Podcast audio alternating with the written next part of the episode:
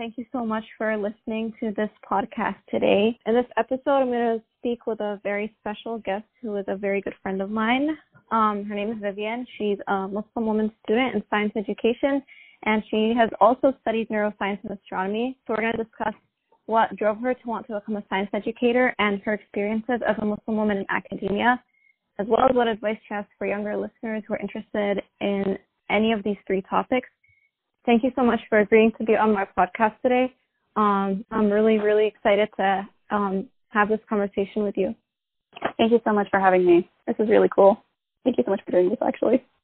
So, just a side note, we want to be as conversational as possible because we're oh, kind of having like a conversation. And um, so we're going to be saying a lot of Arabic words like we normally do when we talk in our day to day life. Um, just like it's the so like much like God has willed it. Like you say that when if something's really nice or something's like like wow instead of saying wow we say mashallah. Um, yeah. And then there's like mm-hmm. subhanallah. Probably gonna say subhanallah. Definitely inshallah a lot. Inshallah means God willing, and subhanallah means like praise God, like like another version of wow, another tone of wow. But, yeah, and then yeah. uh if we say Allah subhanahu wa ta'ala, it basically just means God, but mm. in Arabic. Mm. But yeah. Mm-hmm. What were your initial goals as an undergrad student? My initial goals, uh, I was on the pre-med track for I guess three of the four years. Yeah, I made my decision to switch over to grad school literally my last year of of of college and it wasn't easy just because that kind of sudden shift is not what your parents would want um especially if you were like on something like medicine. And when i wanted to do grad school i wasn't really sure what i wanted to like specialize in at the moment. I knew i liked teaching. I wanted to i wanted to become a professor. That was my ultimate goal. And initially i wanted to do neuroscience because i loved the class I love psychology and I thought it was just really fascinating. But I was also torn because like I was doing astronomy as a minor. Um, my major was like in neurophys, like it was uh, physiology, and neurobiology for the pre-med track, and then I had a minor in, in astronomy. You know what's really mm-hmm. cool is like you're talking about this, but also it was the same because for me it was like I wanted to do like engineering, and mm-hmm. my third last semester mm-hmm. I also made like the switch and decided to also like I wanted to pursue grad school. At the beginning, I was also very torn. That's I mean, very for relatable. you, I remember, I remember because like you wanted to do, you were on the engineering track, so it was kind of like the same kind of stress, and you did it young. Like you were you were pretty young when you did it, and and it's the thing is like with our parents and our culture, it's it's hard. It's hard because it's either like you know the doctor, lawyer, engineer kind of thing, and then you know going into like the sciences or doing I don't know like academic research kind of thing it's not as secure or it's like it's not put like on par with those other um professions so when you tell your parents last minute i want to switch out of this and i want to get a phd but i don't know what i want to do it in like that that does not it's not an easy transition. It's not it is not. I remember you also went through that like you had that whole entire turmoil too. Disclaimer disclaimer i'm not saying that like what my parents wanted was bad for me. I definitely get my parents perspective. The idea of like pursuing medicine it's definitely an honorable thing um and you get to help out a lot of people. And i mean sometimes parents you know they definitely try to guide you to where they think is best. And most of and sometimes it happens that that is the best way. Um, but subhanAllah, like, you know, so here's the thing, like my personal opinion is that, um, regardless of what the position is, like obviously your parents are looking out for, for you. Um, with our parents, it's also, you have to take into consideration like where they come from. So um, back home, they're they're still really in that colonial mindset. Like there's that that survival mode kind of thing where you have to you know, have that secure kind of job to in order to be successful. And those successful jobs obviously are helpful for the community. It's not bad. But you know how they say like your fingers, you know, no two fingers are alike. And and of sometimes it, wor- it does work out for people. Sometimes you know they tell you to go to med school and it works out. Some people of like you know God decides what you what what what your talents are or gives you what your talents. Um, yeah but it was hard because I think my parents, my parents were worried for me for other reasons, mainly because I tend to be very jumpy when it comes to decisions. Like I don't, I don't stick to one decision. Like if I get excited about something, I just like I jump the gun, and that's not, it's not advisable to do when it comes to your like your career, life choices and stuff. So right now, currently, my parents are definitely a lot more accepting about what I do. Alhamdulillah, alhamdulillah, thank God. Um, and I feel like that was the, the biggest struggle that I had to deal with was getting my parents to see that what I'm doing is actually helpful, like it's, it's worth pursuing. And I'm doing science education now. Um, alhamdulillah, I just got my master's this past week. Alhamdulillah. Um, I'm going on for full doctoral, bismillah, inshallah, inshallah, God willing, God willing. So yeah, excited about that when you're saying you're jumpy about decisions, you're literally talking to someone who made the decision to switch my whole major and sign up for new classes in like literally three days. Yeah, no, and I was like no. hyped up. Like I'm not even kidding. Like the day I told you, like between that day, I think it was like a Tuesday. I Mhm. went to campus on Wednesday. Oh, yeah, right, I talked to remember. advisor. Yeah, I talked to the Even. I, even I was like hesitant to like support you on this. I was very I hesitant. remember that. Um, I was terrified. I remember that. I was terrified, man. I was terrified because I didn't know. Like looking back at it now, Subhanallah, it really, it really was also kind of like what I, what I, what I ended up experiencing. Because it's like, yeah, but like you definitely were a lot more like, like you, you went on it, like you went for it. Um, I think like you had, me- you had more guts than I did. You definitely had more guts than I did. The day that I decided to get the courage to tell my parents that I wanted to do PhD, I was expecting a quick shot down. Um, but when, and I, I clearly remember. You just reminded me now. I clearly remember. I was in the car. It was at night. My mom was driving. We were going to a friend's house for like a dinner party or something. And I told my mom like, Mama, what do you think if I were to do? If I weren't to do medicine, but I wanted to like get my PhD instead in neuroscience. That's what I said initially. Like, what if I were to get my PhD in neuroscience? And to my shock, she was really, really supportive. Like, she she was actually more um, enthusiastic about that than the medicine and getting my doctoral degree. And I, if there were other factors involved, it was more of like um, the workload, the stress. Like, she saw me being very um, I, I I tend to be a perfectionist when it comes to studying, and that it gets it gets a toll on me when I put in so much effort that then I still get like really really bad scores. Um, I I remember really clearly biochemistry, well biochemistry. That that was I think that was God's sign for me to not pursue medicine because that course I studied, I rewrote my notes, I did flashcards, I did everything I could possibly do, and I kept getting D's and F's on the test. I remember Aw. once I was in the physics building. I I just got my final midterm for the class and it was a D. And I just sat in front of the physics hall. I had I had kind of like I had an astronomy class right after that and I was just sitting in the hall and I was just like I was crying in the hallway. And at that point I just didn't care. I'm usually kind of like I'm really shy when it comes to my emotions. I don't like crying in public or anything like that. But that day I just broke. And I kinda had like that ex- existential crisis, like what am I doing with my life? Is this really what I'm gonna be doing? I can't stand for years of this in medicine. That and the fact that like my heart doesn't take human pain. Like I, I volunteered at a hospital once and it was just one weekend.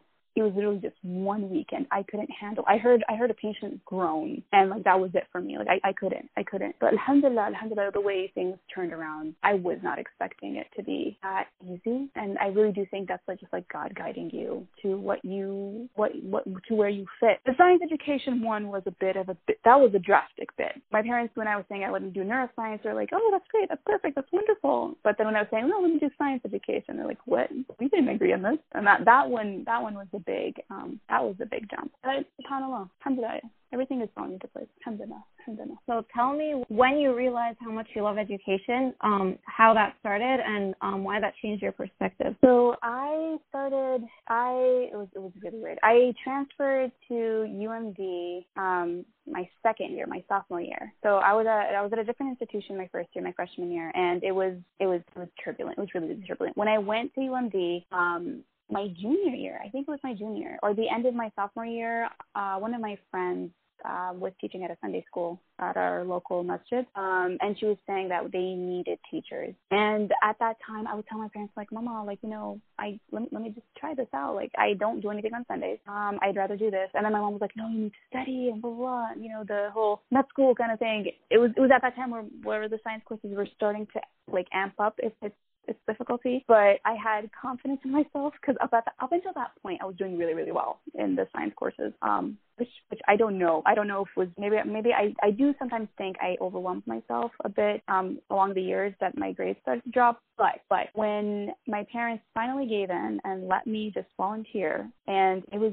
the funny story about that is that my uncle was the one who started volunteering at the masjid. And at that point, my parents were like, no, you can't go. You're going to waste study time and you won't be able to handle it. But when my uncle went and he saw like how much like of the need the masjid really needed of young teachers to help with the kids, he was eventually able to um, convince my parents and my parents were allowed, they allowed me to go for one hour. That one hour then became three hours. And I just found myself in a situation where I just I looked forward to Sunday school. I loved dealing with the students. I loved making lesson plans and trying to make it, um, you know, endearing in a way. Even though I had no educational background, I had no educational training. I would just like look this stuff up online. Um, so like the five E's, they usually talk about like how to engage, um, uh, elaborate. I forgot the order right now, but it's it, like I would look up all these different templates for lesson plans and just try to get the content across. And for the longest time, what ended up happening was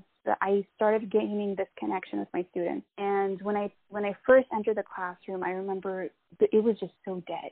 Like the kids were just there to memorize Quran and that was it. And they were just so bored. They would come get tested and then they would just like go sit in the corner, memorize some more and that was it. And then so like for me, being someone who's like I tend to be very lively. I, I like it when the room is a bit alive even though I don't like talking that much in in like in the central I don't I don't like to be the center of attention, but I do like hearing people talk. And so one day it just got so overwhelmingly dead. one day out of nowhere, everybody had finished their memorization and I just got them to sit in a circle and we started talking about um the science of the last day or something, like some Islamic studies topic. And ever since then, it, like the discussion was so lively. It was the first time I heard some of my students even just talk, and they were laughing and we were talking, and then they started asking questions about other like you know faithful aspects. And I think that from that moment, I really became addicted. I really did become addicted to just like this, this educational, you know, spirit that existed. Um, and at that time, I had no intention, no intention of studying or teaching science. At that point, it was just like strictly like spiritual stuff. I wanted to become a youth counselor or youth mentor. I still have no idea how to get certified in that. Um, but if you were to ask me where my love of education started, like it was there. It was definitely fostered in that environment. Later on, um, how it how it developed into like science education in particular. Um, this is now now I'm talking like my last year. What triggered my my my change from pre med to grad school was there was this one class that they offer at UMD called um, undergraduate learning assistant. I think that class was the turning point. So we would meet we would meet every week, um, and she would give us readings, and she would give us like series of learning and all that um, of education, and then we would be assigned um, groups from the lecture hall. We would be there every Wednesday, and we would interact with the students, and um, we would we had we we would name the students off, or like we would divide the students into like groups, and each group had like a candy name. So my candy group was Skittles and Hershey's. I still remember them.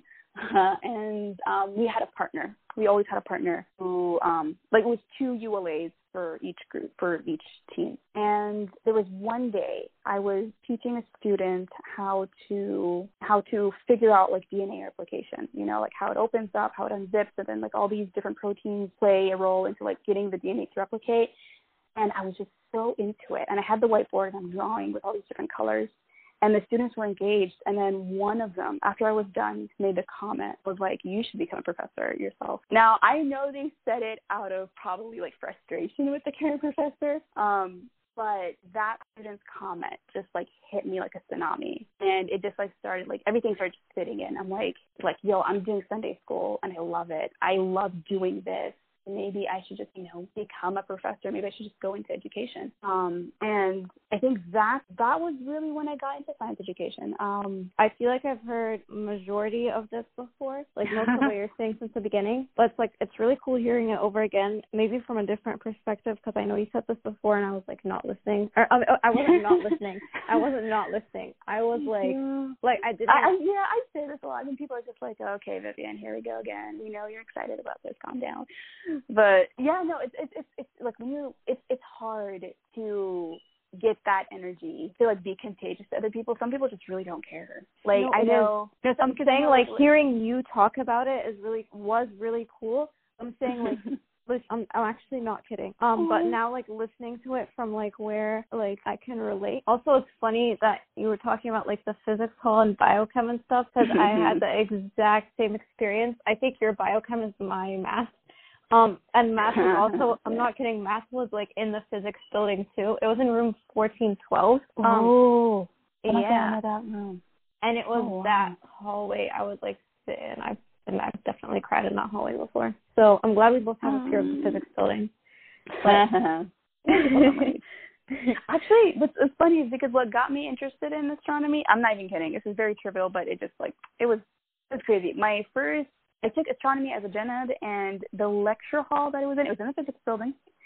But it had a rotating you know that rotating board? You know how like oh the- yeah. yeah, it was like I thought it was like a pun, like an like an elaborated pun on astronomy. But the when you sit in the lecture and then there's like that rotating, the the professor just like literally on the other side, and they flip the um the board with the computer and everything.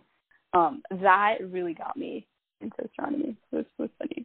Actually, you know what's funny? For me, it was like I was already like pretty interested in like like it wasn't like a really big interest, but like I was slightly interested in it, and I was having trouble deciding between like aerospace engineering or astronomy. I remember when I was Mhm. talking to you, and I was like, "Yeah, I like astronomy, blah blah blah," and you're like, "Did you know there's like an astronomy minor?" And I remember that like so specifically because I was Oh, like, "I want to do this," and you sent me the email, and I literally signed up like that day, but.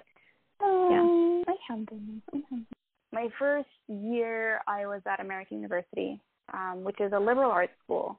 But what happened with AU is I went there, majored in biology, even though they're not very strong in it. Um, but what happened was the rhetoric that they had. I was never really exposed to this in high school. The rhetoric that they have when it came to the sciences, where it was like, it was straightforward, um, you know, like this is what it is, this is what we found, this is the evidence that we have, and there was no spirituality really involved in it. And it took me a while for me to realize that that's how science is usually taught. Um, because I went to an Islamic school my whole entire life, and when we studied science, we had we had a Muslim teacher who was a biology uh, at the time was pursuing her master's in biology, and what she did what she did was really really helpful for us in terms of maintaining our faith and not compromising that with like with science. So i was raised always seeing that science and faith were compatible. I never saw them as different. I never saw or i never saw them as separate right? Like you needed both to understand to get like a whole picture of what's going on in the universe right?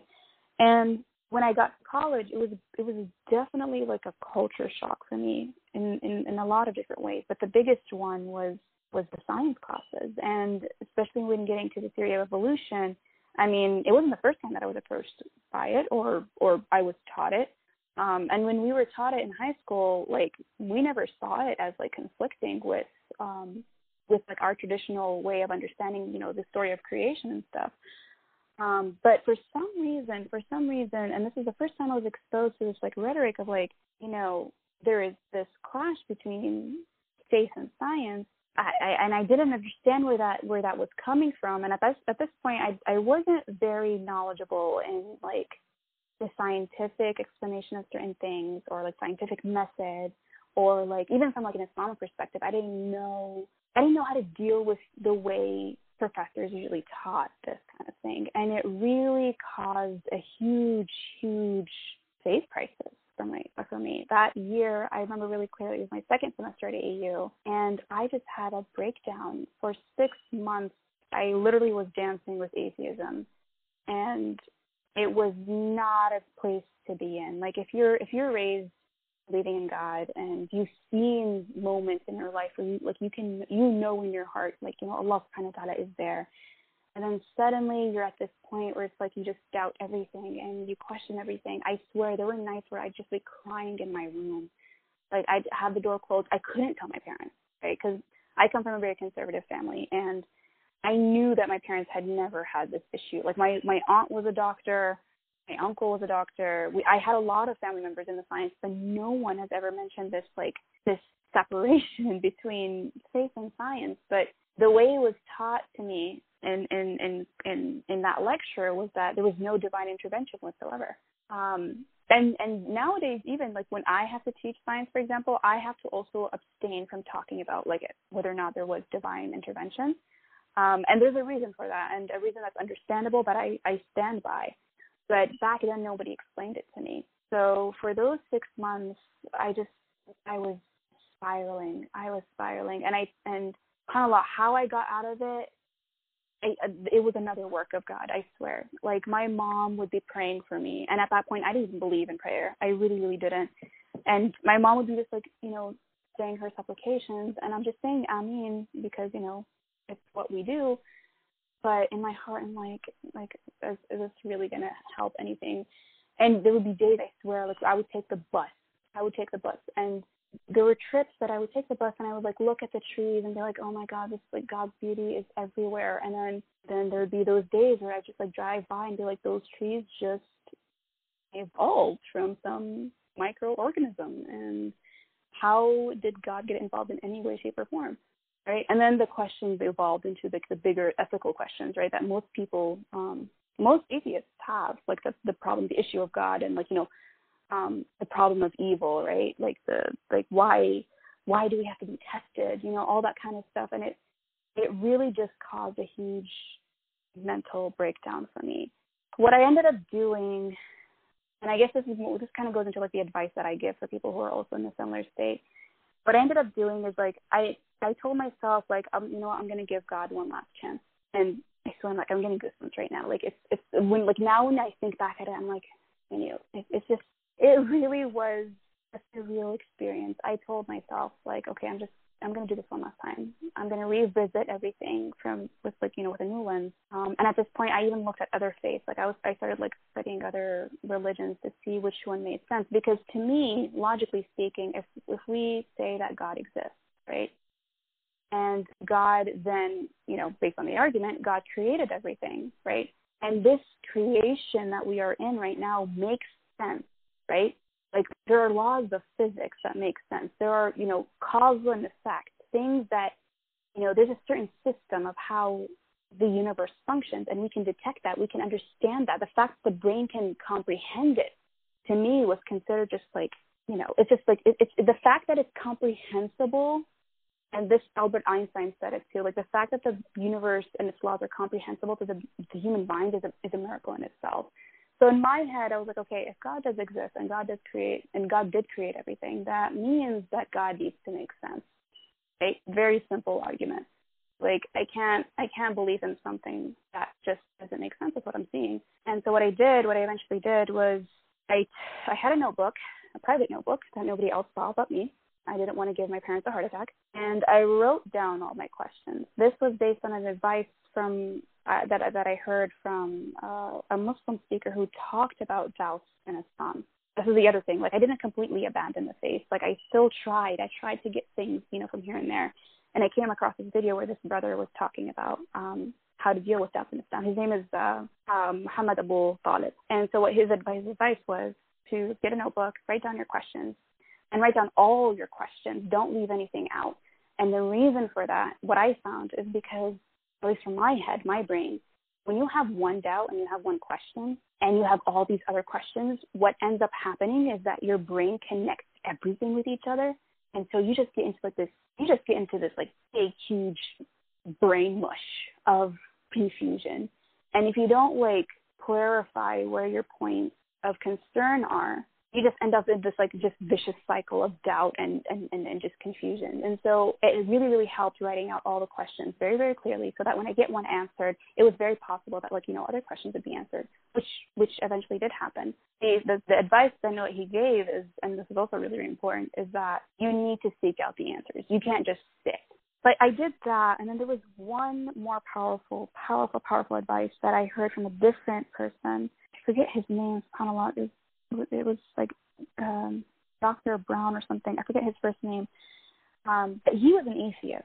So, and this is why I was drawn to him because, but um, this particular, when he was atheist before, um, he was an atheist. He was a militant atheist. That's how he described himself. This idea of finding God was like for him, uh, like impossible. He was a doctor, very respected in, in his field and stuff. Um, and he went through like one of those moments in life where it's like, you know, when people they're ignorant about God, they don't care, but once calamity strikes and they literally have nothing else that they can do, subhanAllah, it's like within human nature to to just like look up to the sky and ask some supreme being that they don't even know may or may not exist, right? And he went through moments like that. Um, and as a result, what ended up happening, and, and of like he's saying, like he's saying, the problem that he went through, it was miraculously solved. He called it a miracle. But he said he made a prayer, and the prayer was, "Oh God, if you're there, guide me, like show me, show me signs that you exist." And I swear I heard that and I just started crying because I never, ever, ever thought of it that way. I, I never, I never believed in the power of prayer at that moment. But then listening to that, it just like it made sense because like if God really is there and He is God, right? Like He created everything, has a connection with us, and, and all that. Like he, again, logic, basic logic. Then He would be that being that I would want to ask for guidance, right? Because everyone's going to have their own opinion. The idea of just asking God to guide you put so much relief and lifted that burden off myself. Um, and and so I, that's that's the system that I stuck to. I would just make prayer that if God was there just to guide me, and I would, you know, in Islam, Islam we're taught that you can't just pray and sit on your butt. You have to get up and you have to do work, right? So you have to do your research, you have to do your homework, and you just keep knocking on doors until God opens it for you. And subhanallah, I found myself like just going back and revisiting theology a lot more. And when you are genuine to find an answer about God that makes sense, you do find it. Because science and God, they're not mutually exclusive. Like science, I believe I see right now is that it, it really is a work of God. And you have to have the right mindset when you're searching for a God because there are stories that exist out there that make no sense about him. And sometimes I feel that we tend to listen more to people than listen to God himself. Like I tell people, you know, let God speak on His own. Like let give Him a chance to speak, because people are going to relay a lot of biased information, and you can't really trust that. But when you really do leave it up to God and you do your homework, you you find it. You really, really do find it. And I think after I after I found myself more confident as a faithful person in Allah subhanahu wa ta'ala, I took it upon myself to really I guess, get it out there that I want to help other people who are in that situation. Like to me, the idea of, you know, handling doubts, um, how to see science and faith as not mutually exclusive, right? I don't see them as exclusive. I think that there's a harmonious marriage between them, and that gives you a better, more beautiful understanding of the universe. It's it's it's just been my, I guess, my duty right now. Like I just take it upon myself to try to talk about this more. Um, try to help people out more if they're experiencing doubts with, without without being too biased because I it, it, it is really really annoying when you're trying to really get a genuine response, but you just have people out there talking about their own opinions. Islam first taught believers how to believe in God first for like 13 years. What like right now the the biggest issue that people tend to focus more on the rules than the spirituality. So people, whenever they talk about religion, you know, this is allowed, prohibited, and if you don't do this, you go to hellfire. When that was never the purpose. Like there's you, we we lost the spirituality component of faith completely altogether especially with if you have parents who were raised in this tough environment, right? Like they were again, they were in survival mode. Um, back home, everything was about order. Everything was about obeying your master, right? Obeying your parents, obeying, not, obeying not parents, not, not, not parents.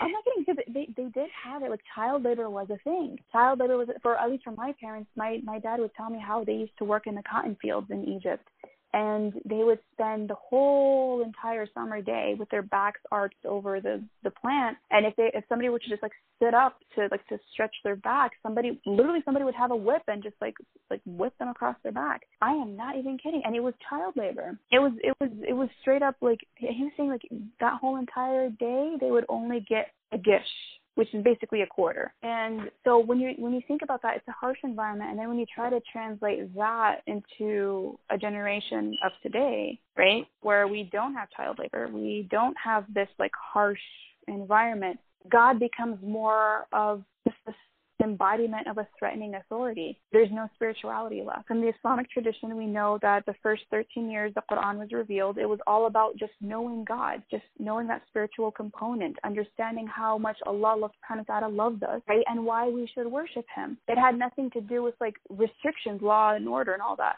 In the later years, the 10 years that came after those 13 years, those 10 years was about all of that. And even then, you know, you had the exceptions and you had the understanding of why. Why is God doing this to me? Or like, why is God asking this for me? It's like when you go to a doctor, mm-hmm. if you don't trust the doctor and the doctor tells you to do something, like if the doctor's going to tell you, okay, I can't, you cannot eat or drink for the next two days because you have a colonoscopy, right? And you're just sitting there and you don't know this doctor, you don't know their credentials, you don't know why, right?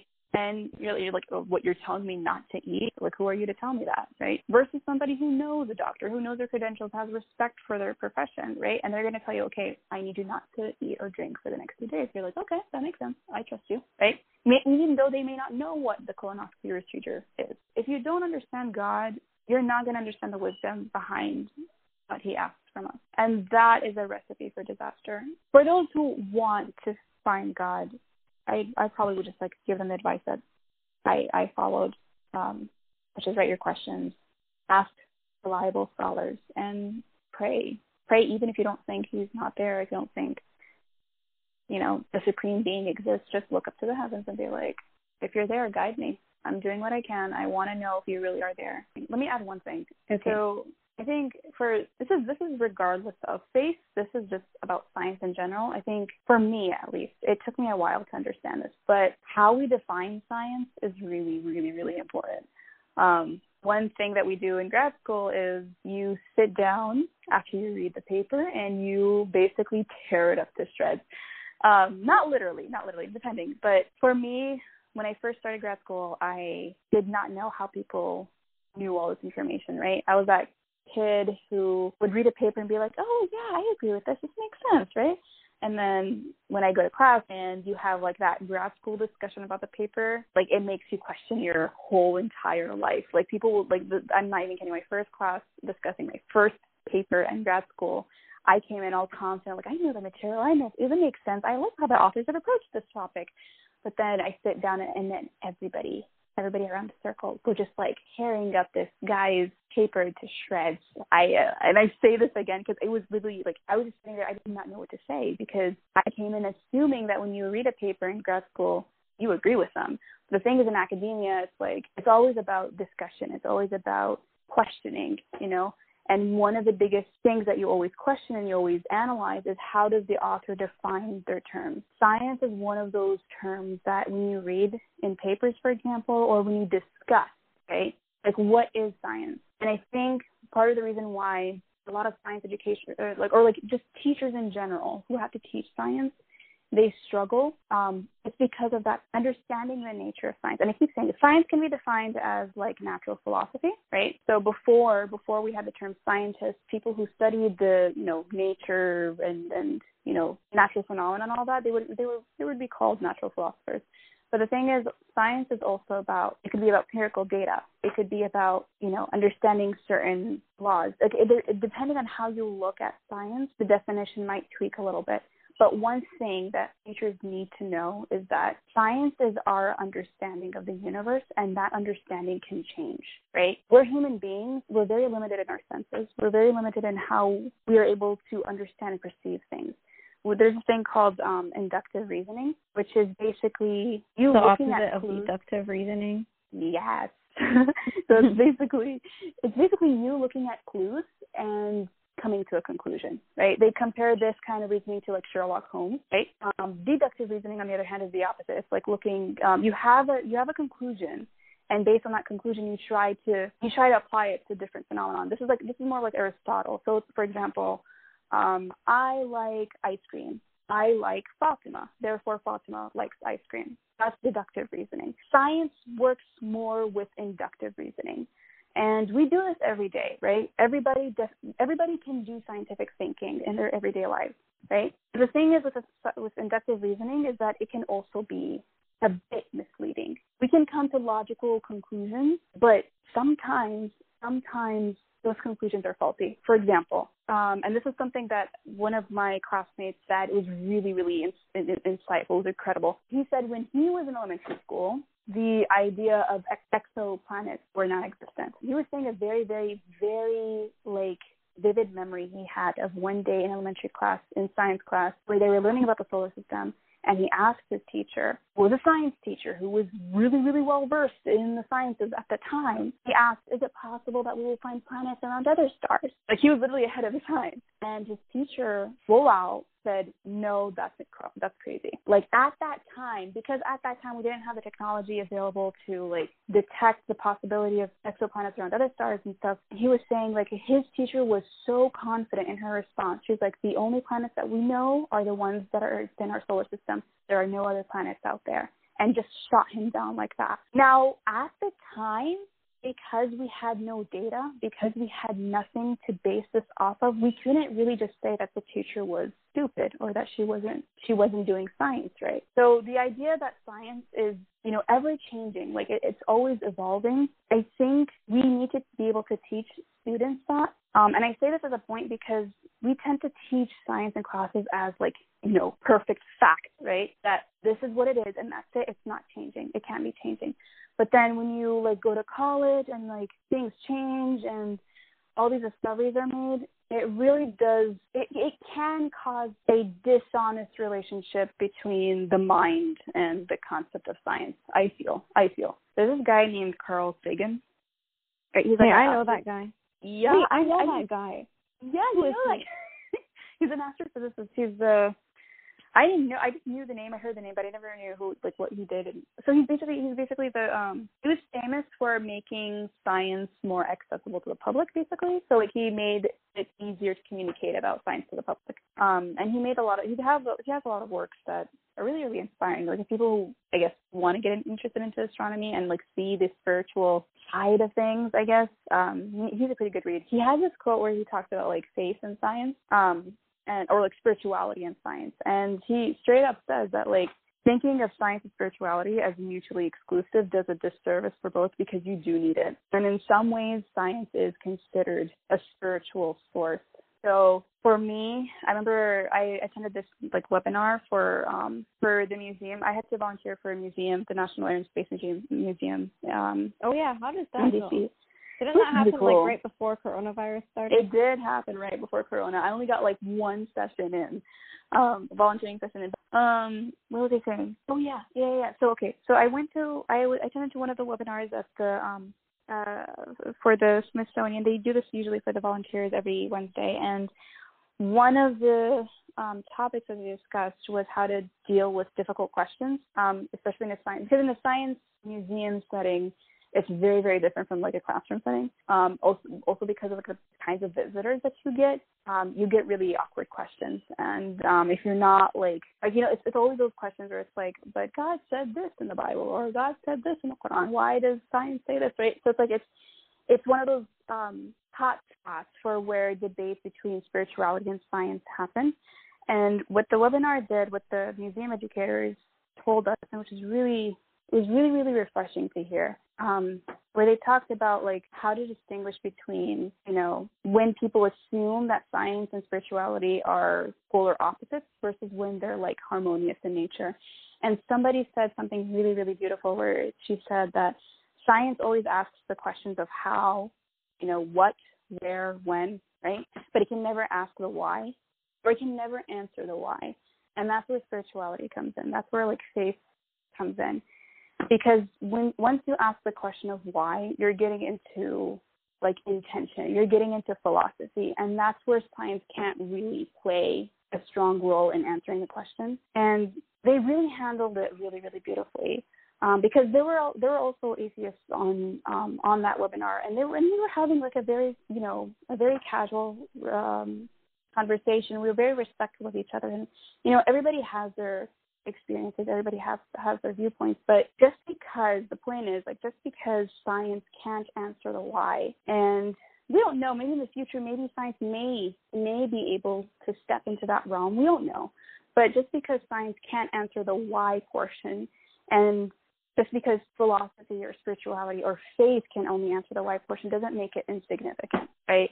Like part of the reason why human beings are considered to be really intelligent compared to other species, like we know that orangutans are very, very intelligent. We know that crows are very intelligent, but what is that distinguishing factor between humans and those other really intelligent species, right? It's like this, it's like our ability to go beyond basic inductive reasoning because we know that other animals can reason. We know that they can do, they can do actions that are, you know, based on the human logic, you know, it's rational. They do have some sort of rationality. But do do orangutans ask about God? We don't know that. We have we literally have no idea if they do, right? But the fact that we don't know whether or not they ask the why, but we know that we ask the why makes it a significant question. And if spirituality is our way of trying to answer that, it also makes it significant. So you can't really just disregard faith and spirituality because they don't follow the rules of science or they don't follow the methodology of science. There are some things science can't answer. And again, that's okay. Honestly, but, yeah. I learned a lot from what you just said right now. So um, thank you so much for being my guest today. I really appreciate having you on this podcast. And thank you so much for having me. It was really interesting. I never did this before. Thank you. Yeah, and I really like talking with you. And I think you have a very important, interesting perspective. Really, honestly, thank you so much. Thank you so much. It was it was really interesting.